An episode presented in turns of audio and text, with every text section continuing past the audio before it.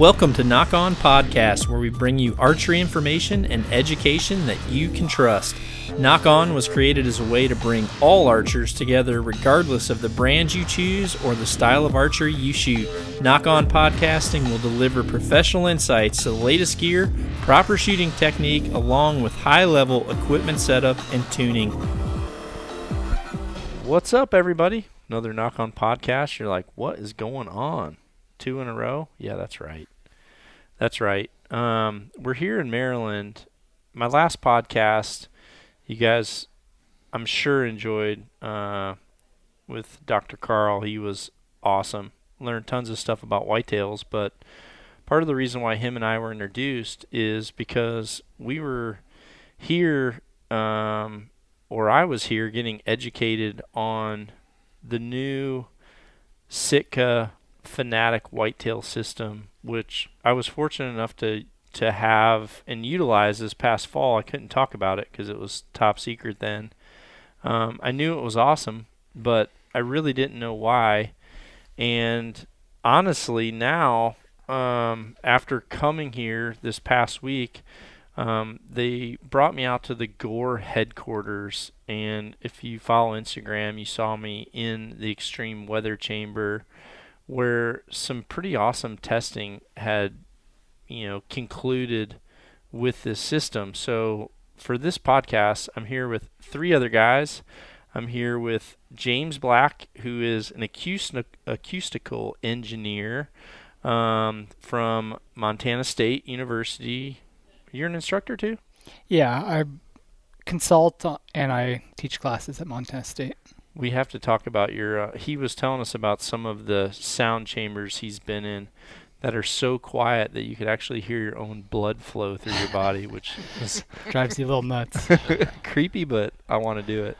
Um, and then also uh, Chris Derrick, who is from Sitka and specifically from the whitetail division. Um, product, I guess. Just product. product. Yep, that's Just, all I work on. You don't have like product and development. Like I don't know, you're in Barclow's individual titles, but I call you Chris. So I go by Chris. Yeah, that will that work? I just yeah, I just say product for my name. Well, by the time this podcast comes out, it'll either I don't know if I'll launch it right at the ATA show. Um, a lot of people don't know this yet, but I won't be at the ATA show. Um, I'm bowing out of the ATA show this year, so instead I wanted to bring some some podcasts talking about some of the products that I'm already familiar with, um, but just from a time time point of view, um, I'm pressed right now. So it was just too much time um, away for me with uh, with my family and, and stuff like that. Sharon's actually due for hip surgery, which isn't going to be fun. Um, so I'm dealing with that. But man, this has been a crazy, crazy few days to be able to come here. You you explained to me how awesome the new Fanatic was, and I wore the old Fanatic, um, which I got first, and then I got the new Fanatic sample, and obviously I knew right away there was a big improvement um, and I want to have a disclaimer first too, and let people out there know, you know, yeah, sometimes I bring people on that are product specialists, and especially with products that I really like or products I've chosen to use. Um, if you don't want to hear it, you can hit stop. Bye. um, because I do it with a lot of different products, and I I like to I like to talk about things I'm fascinated about and things that are interesting and I like good stuff. I mean, you know, I'm not when I was 18, I probably could have made the argument I can't afford that, but I'm not 18 anymore. I'm 42.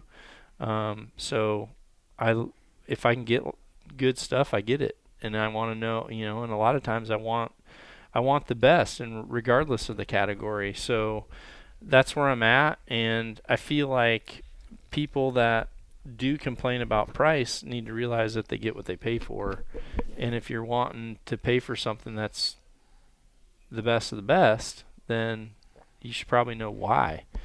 Um, so you should probably start with because I mean I'm not familiar enough with Sitka and where the Fanatic started, Mm-hmm. or where you wanted to like make the improvements, and then how these guys came into the picture because this was a pretty extensive study and the group of individuals to to bring in to develop this product. So where did that start? Yeah, this is honestly the most fun project I've ever worked on. Um, for for me, the Fanatic that we had before, I mean, it was a really great product. Like, and and it kept you super warm, um, and, especially in like really frigid conditions. But one of the things that maybe it, with all laminates is they can tend to get a little noisy. And the way that one was constructed um, especially in cold weather uh, It, amplifies. it amplifies. And so what what really happened it, like to give you a real world hunting situation um, i was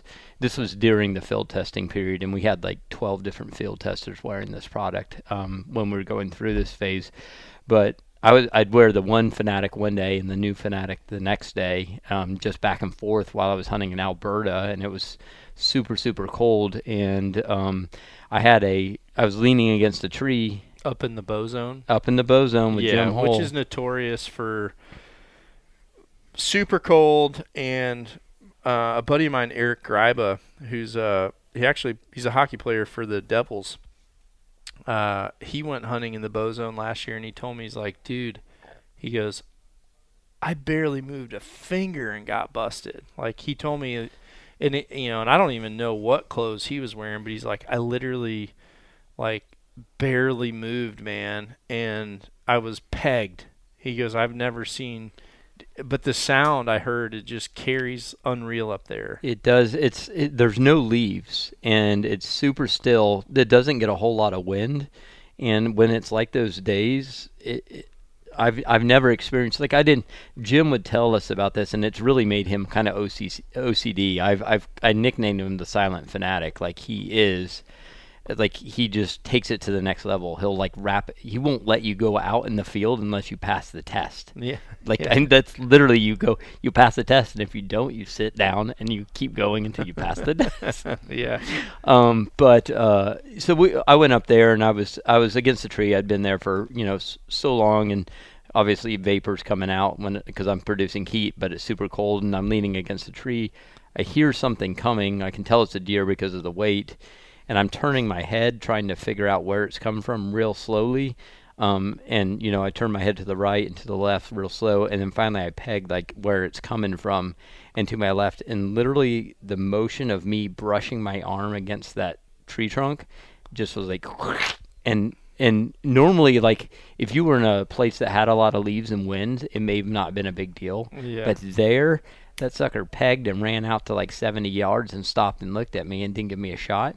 Couple days later, I was hunting a nearby scrape line right by there. Same deer came back following some does. He split off from the does to go check his scrape because they weren't in full rut, yeah, and uh, he he kind of went around the tree on the back side of me, and I turned.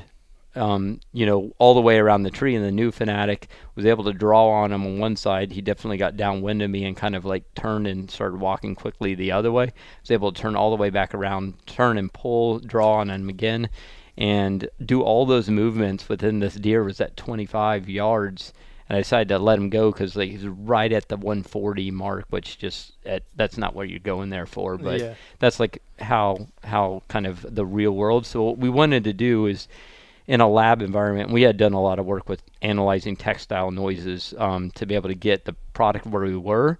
But then we also wanted to take that lab result and simulate real world conditions. So what we could do is put like build garments and like put people in a really quiet room somewhere and then but there would be no cold. yeah. So the only way, and then we could put them in a real cold chamber at Gore, but that place, you saw how noisy it was in your yeah. video. Mhm. So we had to bring in some sort of chamber, and then you know I don't, I'm not an expert in sound, like I'm, and I'm not, an, I like I understand. I've hunted deer for all, Yeah. pretty much my whole life, but I haven't been working with deer for 40 years. So part of what I wanted to do is leverage these, these experts' knowledge to kind of help us understand what happens with the sound and then how deer interpret that sound. Yep. So you brought in James. James to build the sound chamber to where it was dead enough in there, and we had the microphones to be able to measure true sound, I guess, Well, from a tone point of view, to Ye- where you felt like it was accurate, and how it would relate to. Yeah, and it was more about leverage. So Gore actually has a group that's called the Comfort Team, and even one of the aspects that you, if you're like how you feel, but um, Gore also they look at maybe like how you interpret the product or how you perceive it, and that's part of comfort. Like so, noise could be a part of it. Yeah. So they have a team that does have uh, quite a bit of understanding, and obviously they use a lot of their um, Gore membrane in actually like earbuds, for Mhm. example, or phones. So they have a whole group that's actually understands how sound works. Do they really? Yeah, we didn't even dig into that while we were there. Wow, I didn't know that. Yeah, and then so, but James, It would make sense. But yeah, and James, but they may not have enough time to spend with us, and James really he he can t- point us in the right direction. I guess you'd say. That's that's really what he he said. Hey, you should probably take a look at things this way, or you need to change what you're doing in order for this to be valid and scientific. Yeah. I think what's cool is this is your first bow hunt, isn't it, James? It's my first in a long time. Okay. I think it's cool that you're very specific to to sound and music, right? I assume because I saw you Yes, play yeah. guitar. hmm Um, and it's neat that you really identify with just sound, but you don't have like a, a preconceived notion of, I know what deer like. Because I think it'd be easy for me to say that. Like if I went in there with the test, I'd be like, I know how deer react to this sound. Whereas the combination between these two, you're able to say, well, this is what the sound is, and then he's able to say, well, that's interesting because based on however many years of studies, you know, they start to parallel some of the studies that they've been doing down at the university too, and then obviously, um, I saw what's unfortunate for the podcast listeners is they haven't really been able to see the graphs that I saw. Um, when I went in, I actually did the movements so you could see how your movements actually plotted on those sound curves. And then obviously those were overlaid with what you found with deer and how they react, similar to what we talked about in the last podcast. Is that right? Right, and we, we actually confined our measurements specifically towards the, the peak area where deer actually can hear the best. I'm turning you up a little bit. So did you get that? Maybe. Can you guys hear him okay? hmm Okay. Sounds good. Yeah, that exactly. Um well what where were we at and where did you know, where do we want to where did you want to be? I mean, to The- let people know. Yeah, the idea. I mean, we wrote like a concept statement when we what we were trying to achieve, but it was really around maintaining the comfort level of the current fanatic while making it quieter. And so part of what the the team was doing there is th- they have this machine that's called the Gore Noise Analyzer. It basically moves the fabric or textile packages around in a way that um, mimics uh, like a sleeve movement. So if you were to, it, for everybody that's listening, if you were to just crank your arm in a circle, uh, it, it kind of does that movement, and then it picks up on two noise, or really they they narrowed it down on the different frequencies.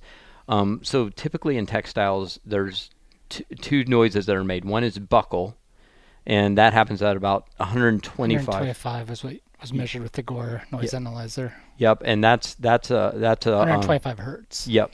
So if you ever take a rain sl- rain jacket, for example, like a real rain jacket, and you roll the sleeve, you'll hear popping. Yep. It'll, it sounds like popping. That's buckle.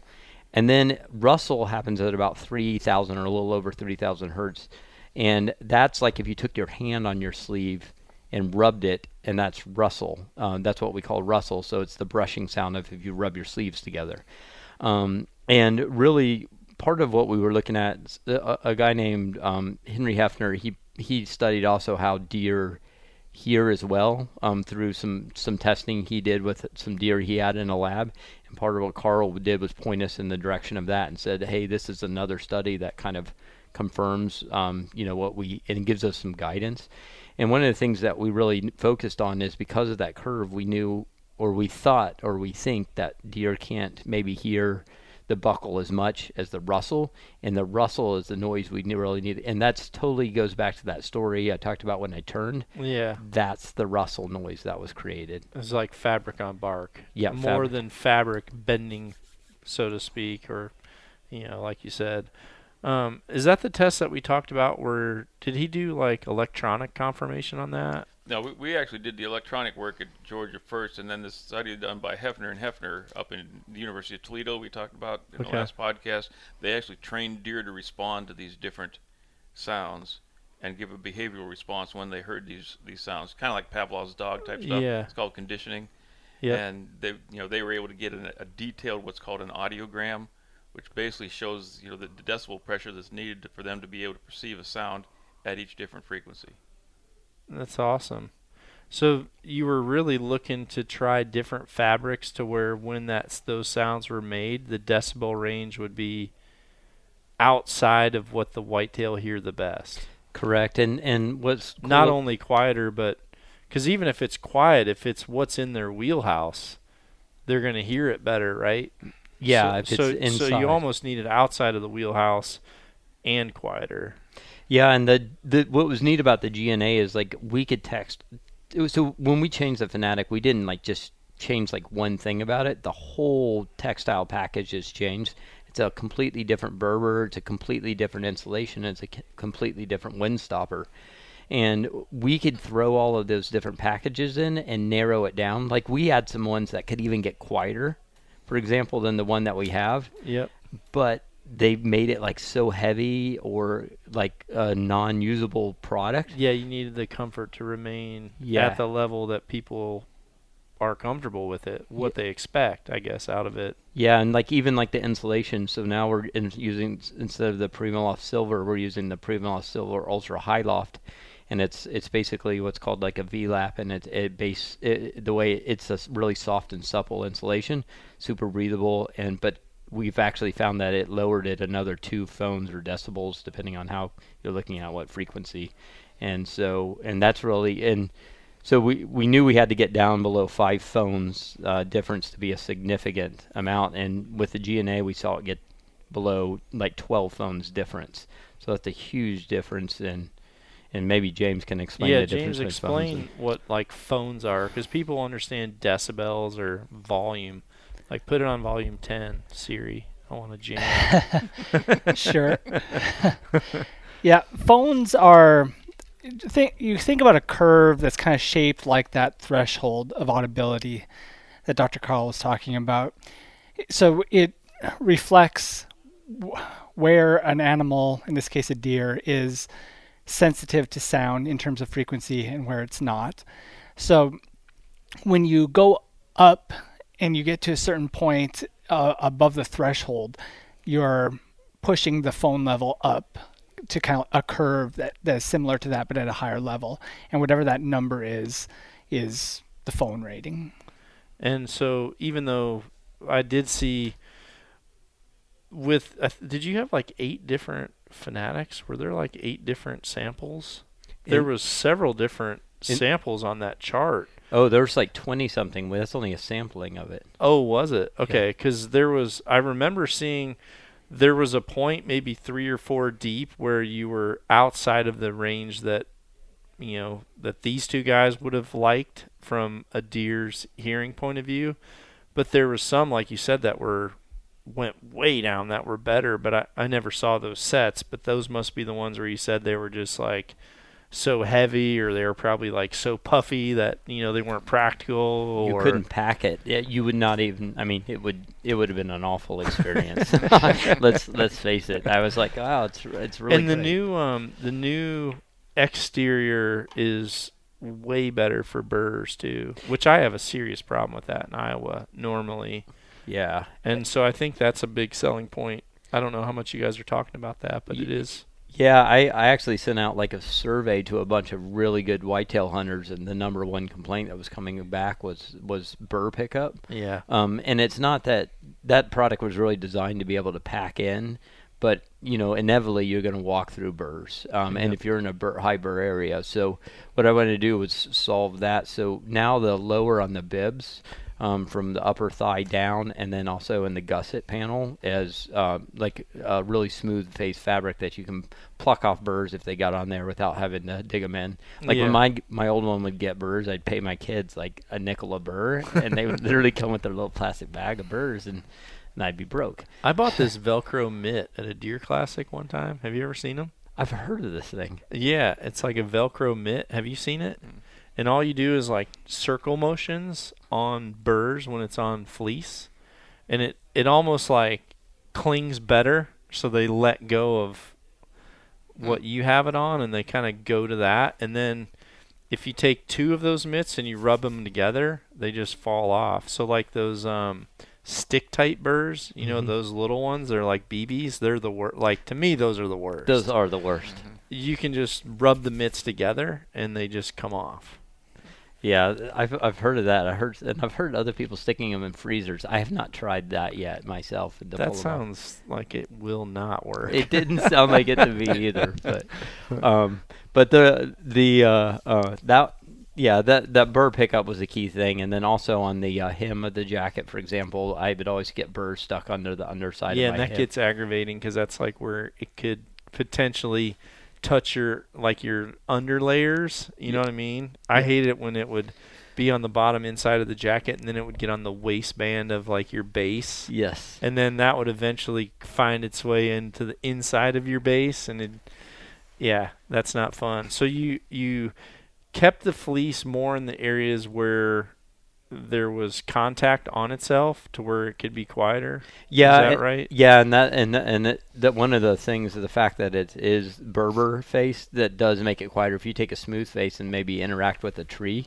mm-hmm. uh, that Yeah. actually can make it a little bit louder. Um, and another thing we were trying to do is like when we mapped, like on the like if you're a right-handed bow or a, a right-handed archer, you will see there's no fabric on the inside of the sleeve. That's really for your string clearance, so you don't have that interacting. And then on your draw arm, there's nothing on the inside, so when you pull tight or when you're pulling back, coming there's no your bulk. full draw Yeah, there's- Yep, there's no uh, bulk in your elbow because I had some samples made without that, and it felt really chunky in there. yeah And then we also, I knew that it wasn't going to work for all bow hunters, so we actually introduced the first left-hander's jacket. yeah there's which, gonna be some people happy about that yeah, so if you're a lefty, there's actually a jacket with everything flipped to the other side for lefties only. I know some handheld release shooters that actually want a left-handed jacket just because where the zip comes up, Mhm. it's not right where they're anchoring, like Mhm. down underneath their jaw. Yep.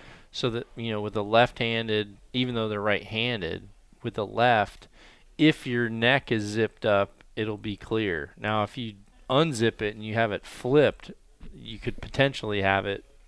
You maybe- could. maybe and we a put the little more- magnet there too to help get that yeah, out of the way. that's really nice. When so now on the Fanatic, um, when you unzip it and fold it over, instead of like having to tuck it under, it has a magnet that'll hold that. I'm gonna call it a Dracula collar, hmm kind of more to the shoulder, more like on your front delt. Yeah, a lot of people ask why that angled zip's there, just so everybody knows the weird way that zip goes is because it allows you to have a hand muff built into the jacket. And so your hands can touch. Uh, we even put like a little mesh piece in there to hold the chemical hand warmer. I would always throw them out on the ground on accident. Yeah, And I, I didn't want people, when they were maybe pulling their hands out when they finally saw a deer coming, to throw that out at the key moment and that bit of motion get them busted. So. w- once I've had a front pocket, it's amazing to me how much I'm in that thing. like when I'm sitting, I almost have my arms crossed in that front pocket, and I love the the zip that's on the outside where Mhm. like it's I almost have if you look at me in a picture if I'm wearing a fanatic I look like I'm about 270 with a beer gut but it's because in that front pocket I've got pull up ropes, carabiners, headlamps, like that that's my catch all. That front pocket is a catch all. So as much as it is kind of annoying to get used to zipping from the side and across, there's like the practical outweighs the you know, the fact that you have a zipper coming across your neck. I think the practical outweighs it. I yeah, it's really nice, and you you're lucky enough to be the one that actually has the magnet that works properly because obviously we do prototypes they don't turn out right, and Yeah. uh, mine is not right. So well, I think just because mine was the latest, the last one to get done. Yeah. I have to order special ones and extra tall. yeah, yeah, and I think you guys, just so everyone knows, they are, they are looking at the the. You're calling it extra tall. I'm calling it normal tall situation. Um, but you know, uh, the positive and the negative, if I'm totally upfront and honest, is you guys do a really good job of planning down the road and like I'm seeing you even here with some stuff that I know is like two years away. Um, so it's good that you're testing it that far ahead of time because you get it right before you bring it to market. But you know, it's a it's a bummer that when we want something, it can't just like come out like next month, um, so Yeah. to speak. I get it, but I still have to be a consumer and complain about it. Well, and, and the good, I mean, we everyone's listening, and uh, Yeah. we'll figure out um, for for people that doesn't work for. The hope is that we can figure out a solution. So, um, I don't, I can't relate. I didn't drink enough milk as a kid or something, but I don't have that. uh, um, Yeah, I don't know what I drank. I always, I mean, I I grew really fast, and I could never gain weight. I actually I couldn't really grow that much, and then for whatever reason, uh, my mom would send me to bed every night with a Tombstone pizza, and then my grandma told me if I ate vanilla ice cream with with like three heaping spoonfuls of peanut butter in it, I'd get I'd get big. it's like the worst possible diet ever. but hey, I guess if it works, it worked. it's an eye with it. Yeah, it worked until my metabolism stopped, and then I, you know, was in 38, 40 pants and and uh, triple X shirts for one year until I realized that you can't eat like a teenager your whole life. Well, from, Well, what at I, least- from what I saw today, you still do. it used to be more. I think Uh, you ate half of Carl's dinner the first night we were here. Well, he left it on his plate too long. what What do you think about this whole process, Carl? I mean, to obviously, you know, you've told me that you've done some videos with Sportsman's Channel and Outdoor Channel. I know you've done other podcasts. So to have to have a company kind of get this extensive for a product, I mean, was it cool to be part of, or you can be honest?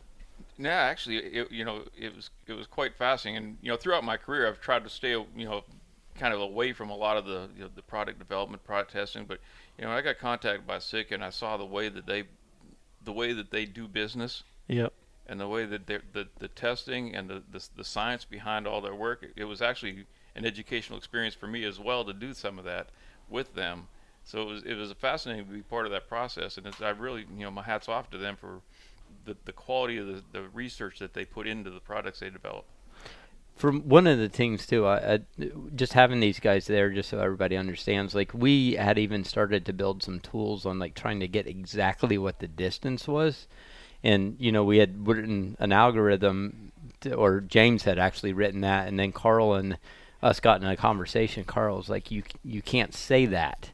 Or that doesn't look right or that's not exactly right or and then James was they went back and forth talking about that and he was like yeah that's really good input. So we we had to reframe. So these guys without them you know I would I could have been saying something that wasn't fully accurate and that's what that's the whole reason they're here because they helped us understand what the what is actually happening. Yeah, it was a major deal because even when we left the other day, the guys that that are in that lab every day as Gore employees, they're like, "So are we sending the sound booth back to you at Sitka?" And you're like, "Uh," and they're they're looking at it like, "Yeah, we we do want this big contraption out of here." They so gotta mean, keep it. Yeah, it was an investment. I, I mean, it it was. you know, following up on what Chris says, what was really neat is when we provided that kind of input, Sitka never, with, with James and myself, they never tried to have us say something that we weren't comfortable with saying or have us try to say something that the data didn't say allow us to say. Yeah. So they they stuck they stuck with the data. They tried to pick materials that would, I guess, support where you, where you wanted the data to be. I guess. We- so did you did you conclude? Did you find an algorithm that you're comfortable with talking Maybe I could say just a word about that. Mean, for one, like the concept of the algorithm was fine up to say like 40 to 50 yards, which is what it was intended for, but it did go essentially like to infinity beyond that.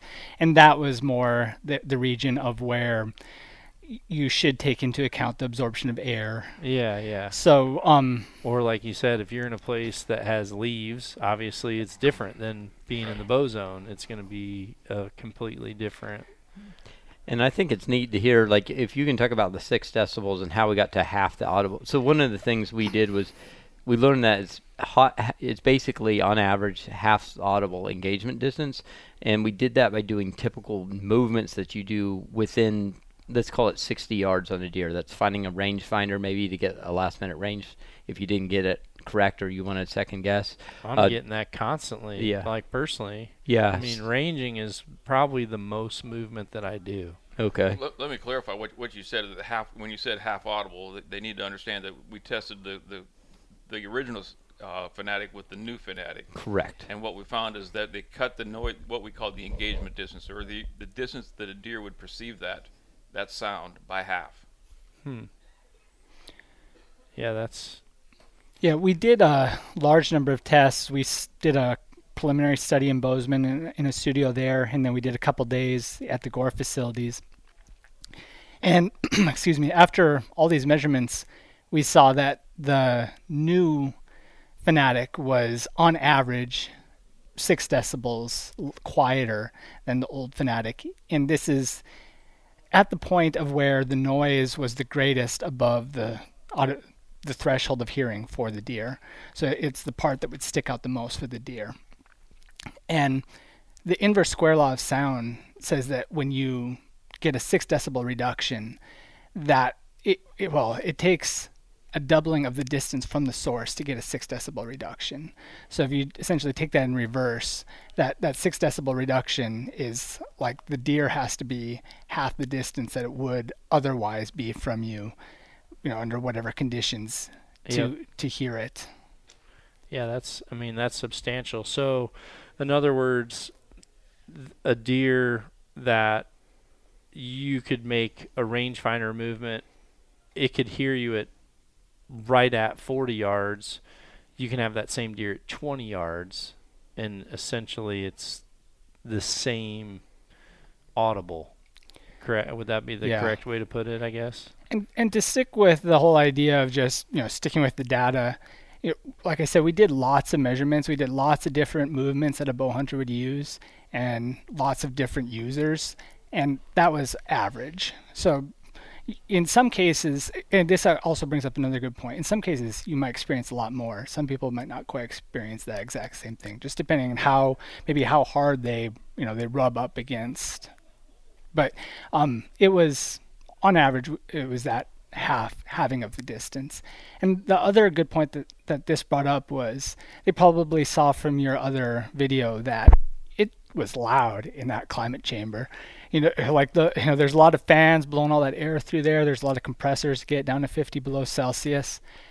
Um, and you know, they put this whisper room in the chamber to one to reduce those background noise levels and then also to get rid of the reflections to make it more you know as close as is possible within that type of a chamber to get an anechoic room. But um still even though you know they went to great lakes to make this room there's still some fan noise coming in there's still some compressor noise. Uh, the the point is is that the, when they measured the new fanatic it was actually at the level of the background in a lot of cases which I, don't, I won't give a big technical explanation, but that means that it's actually below, you know, Yeah. probably significantly below the background. So that difference between what the old fanatic was and what the new fanatic is is actually probably larger in a lot of cases. So the bottom line is that six decibel difference is a very conservative. Yeah. Yeah, that's based on the fact that you can't eliminate the background white noise to where you could say arguably actually it was eight or Right. you know because you would have to have the background noise at eight or whatever for that to be be possible. Yeah, that's that's uh really cool. I mean, I'm I'm excited for people to have it because and one of the things that I'm excited about too is just going to Gore. When we walked in, you know, we were able to get a full to- tour and I didn't realize that like the base material of of Gore-Tex is a rock that looks like kryptonite. Like that's what it looks like. It's not green though. It was green, wasn't it? That was It's kind of fluorescent green. I thought it was fluorescent green. I took a picture of it, Maybe I'm colorblind. and they ref- they refine it. They they essentially grind it down to where it it's almost like I don't know how to describe it. It would almost be like a very miniaturized like baby powder pellet Yeah, it's like almost. but it felt talky mixed with waxy. And they've like learned some process to be able to take this rock grind it up into you know you could call it like the size of salt particles but it's really not. Um, it's like a mix between the size of a salt particle but like the feel of talc and wax mixed together.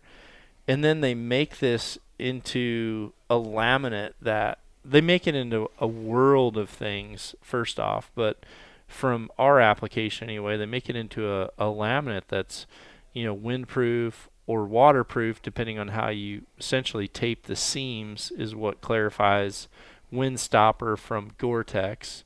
The membrane itself is the same. It's the sealing of the membrane It- that that separates the two correct Well, there also may be so like there's hundreds of thousands of recipes with what they do or ways that they deal with it, but it there might be slight variations between the two because they can make it thinner, thicker. They can do all sorts of things. They can make it stiff, thin, super pliable. They can, so there's all these different things. I mean, it's in heart stents, it's in car headlights. You know, they. I mean, the number of things. that- iPhones, car headlights, space shuttle, space suits, Body guitar parts. strings. body part. Yeah, body parts. Um, obviously now you're talking like you know headphones, which totally makes sense. It would like, you know, it'd be like a perfect like you know drum essentially. Um, but I think all this is important because it's not a plastic. It's not, you know, when people think of, well, why is a rain suit so much? Well, i- you know, it's not plastic. Like the way I saw the facility was staggering. It's, I mean, it's, it's a science that is in its own category. I feel like. Yeah, and every Gore-Tex garment has to go past the test that they have. So every jacket, not like every jacket that's made, but before you can release the jacket, before we're, it has to like go through their testing, Yep. um, and that's and it has to pass that testing, and that's that. It's not you're not allowed to bring it out until it passes that testing. That's part of the reason too.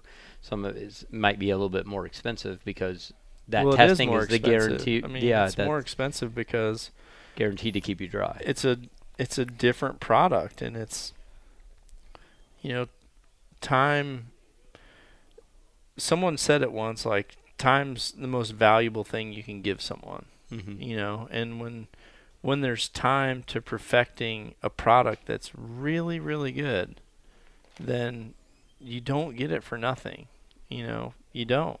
I mean if i build a bow i'm not doing it for nothing. You know if if someone that's a specialist in their field does it they're they're not going to do it for nothing. So you know but after seeing what i'm seeing there's no question that there's a reason why regardless of the price everyone's like it's the best garment i own period mm-hmm. you know When I- it- and I like that. I mean, I like that about bows. I like that about an arrow. You know, I, yeah, I can shoot an arrow that has a 3,000 straightness, but I'm not because they make a 1,000. They make less than a 1,000. You know, and that's why I shoot it. I could shoot a plastic handheld release, but I don't. You know, I could shoot an aluminum release, but I don't. I you know I have Carter make them because I feel like they make the best ones, and the same's true with rifles or you know precision handguns. It's like there's even with knives, you know, you, you you go and look at a knife in Walmart, you know, you can go get a Bear Grylls knife and it's like, yeah, it's a good knife and it, you know, I can definitely wreck some stuff around my campfire with it, but there's also some like works of art. And, you know, I'm to the point where I like finding the works of art regardless of the field and I feel like this is one of those pieces. Yeah, well, we're super we're super excited, and I think people are really going to get more out of. it. I mean, we tried to build a system too.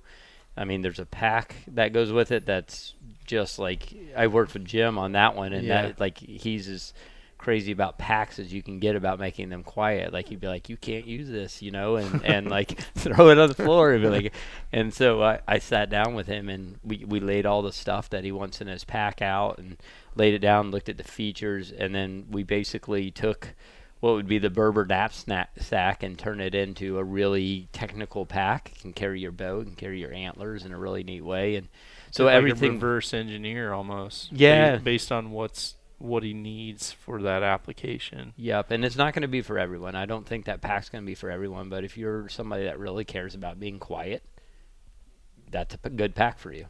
Well, If and some not- people are only whitetail hunters. hmm You know, some people are crossover hunters. You know, you're if you go out west a few times a year and you need any structure in a backpack, then it's just you know you need to find one that allows you to do everything. But if you want something that's super specific to long sits during the rut, where you know being quiet matters, then that's what it's designed for, which is cool in a different way. It's very, very specialized. It's no different than when people say, well, you know, why are you shooting a 40 inch target bow? You know, why don't you shoot the 37? Well, I do shoot the 37 if I'm in field, but for indoor, I shoot the 40. And I have super specific reasons why, you know, and it's because Hoyt makes bows very specific for you know they allow you to customize so to speak. You know you can pick cams you can pick some limb links, and and so you can really fine tune something that fits your exact application or your exact size. Um, or in this case like what you take to the stand. Because what i the hardest part for me is the first like two to three days of whitetail season where I'm really at it because I'm coming back from being out west and you know I'm realizing you know damn it where's my peanut butter and jelly sandwich? I don't need this cow call in here you know?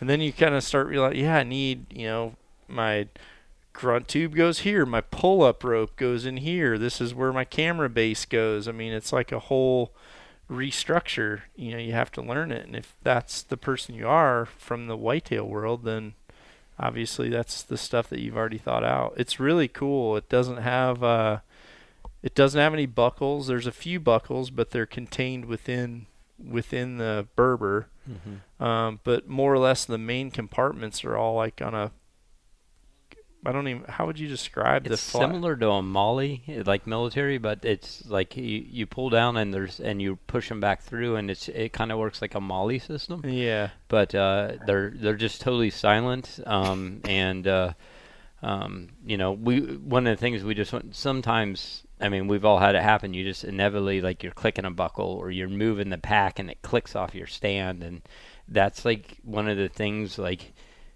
everything gets cut off that's not and and so we wanted no buckles. We want nothing like literally nothing and it's built with no structure on purpose. So some people may not like that but the idea is when you get up in the stand and you pull everything out that you need the thing falls away on the stand and doesn't become a giant piece on the side so we're trying to reduce the profile in the stand mm, Yeah. so that's why there's no structure to the pack. But like I said, if you want to go take that big game hunting, you probably have a bad experience. But if you're going to take it to whitetail hunting and you want to have a low profile in the tree, it's fit for use for that. Yeah, yeah. Yep. Yeah, it'd be no different than you know taking a 2800 out whitetail hunting, you'd be like, "What in the world do I have this huge pack up here for?" yeah. Camera people, I guess. Any of you two have anything you want to talk about? You know, one of the things that's interesting is, uh, you know, we, we talked about some pretty technical stuff here about you know the sound and the decibels and the, phones and stuff like that. But uh, uh, the easiest way, I my wife asked me what we, what I was doing, and, and you know, Yeah, here we go. To, to- to- explain it to the simplest terms, what I did is I went down to the basement and I pulled out the old Fanatic, I pulled out the new Fanatic, I rubbed my hand against both of them. She goes, "Wow." so basically, there's your answer. All that data, you got a wow from her. You know, I mean, it's it's that much difference Yeah, in the sound. but without without losing Comfort. and and just the benefits of what you know a fanatic is. Um, you know, I every now and then I look through what people comment and post. Sometimes I do, sometimes I don't. Um, but I looked at the one of the, some of the comments from that um, weather chamber, and someone made a comment. Um, bought a fanatic light, absolutely hate it. You know, said freaking wind blows right through it. And I'm like, dude, that doesn't have wind stopper. Like it's not that piece is made to be completely different. You know, you can't that's that's what's really difficult about Sitka um, from a consumer point of view is the learning curve, which is why I'm you know, I really feel like it's an obligation for me because I know people are buying it that listen to Nock On. I want to learn and I want people to also know what they're buying. And, you know, a Stratus is different than a Fanatic Light. A Fanatic Light is different than a Stratus and a regular Fanatic. Um, same's true with like a Celsius, right? Yeah. Um, so every one of these systems are very specialized, but the other thing though is once you realize what that piece does that you bought, like if you buy a Fanatic light, yeah, it's gonna be a little bit cheaper because it doesn't have some of that technology, like it doesn't have the Krypton rock in it, like we talked about. Um, but that doesn't mean you don't have the option to make it work the way that you want with other layering pieces.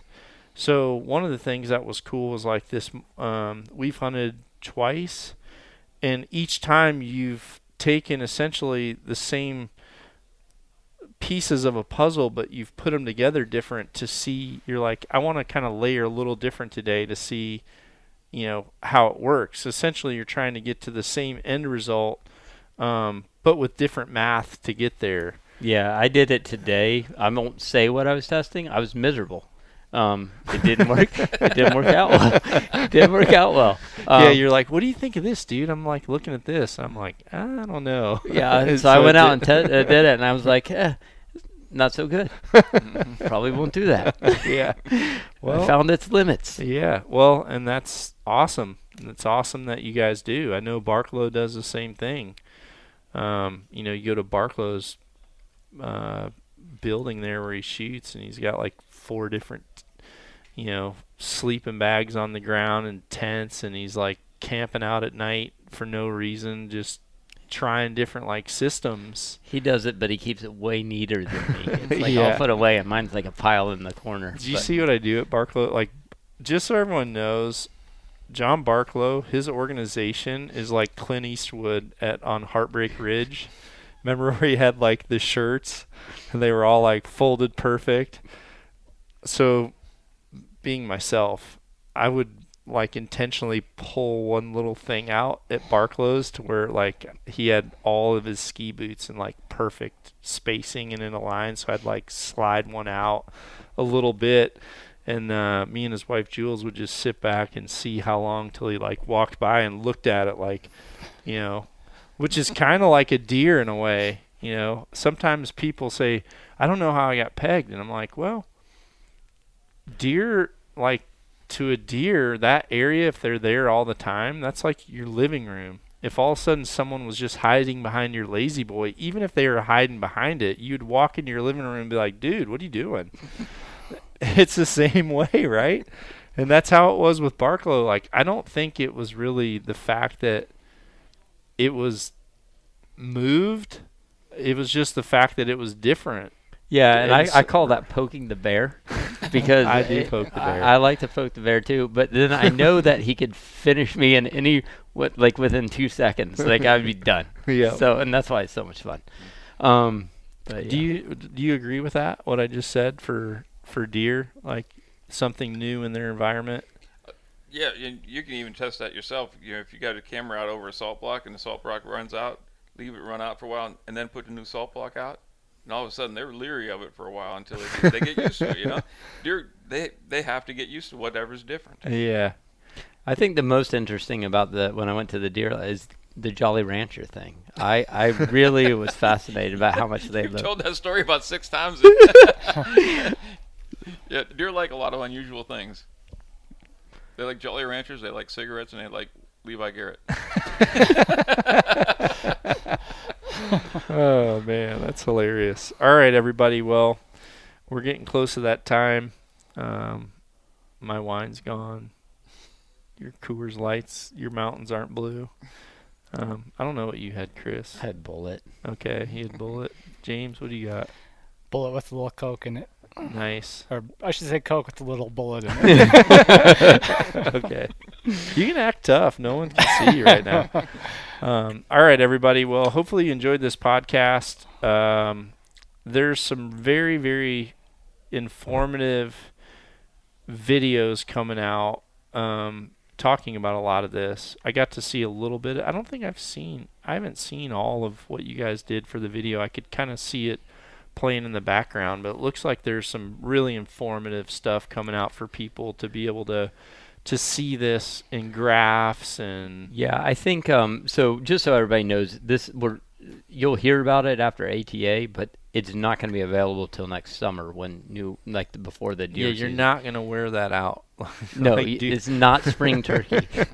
um, so yeah, it, it won't come out till the summer. And then I also just want to let everybody know one of the things I'm actually most excited about on this product too is that Constant Connect harness board. I, that was Yeah. something I was really passionate about, but I hated having the dis- The right way to do it is always be tied into the tree yeah, flipping flipping your linements around i you know i think that's really cool because you can now t- take on and off your jacket without disconnecting your harness tether Yeah, which you should never do he's made a he's made a really cool. Um, I guess it's like a snap flap. Can we call it that? yeah with Snap- magnets and snaps Yeah, snap flap. Um, that's on the rear collar that allows you, if you have your safety harness on, which you should, even uh, on your, you know, on your lighter layers, a lot of times, you know, you don't want to wear, especially with like a fanatic, you you're not going to want to wear that jacket on a walk in. You're going to internally combust because it's it's extremely warm. So a lot of times you would have that jacket on your backpack. You know, you want to clip your carabiner on. You want to take that all the way up with your lifeline. Then you get in the stand, and the last thing you want to do once you're all the way up in the stand is have to unhook your safety harness to thread it through a jacket. So, um, you know, now there's the option with this snap flap. That's a that's a Nock-On term.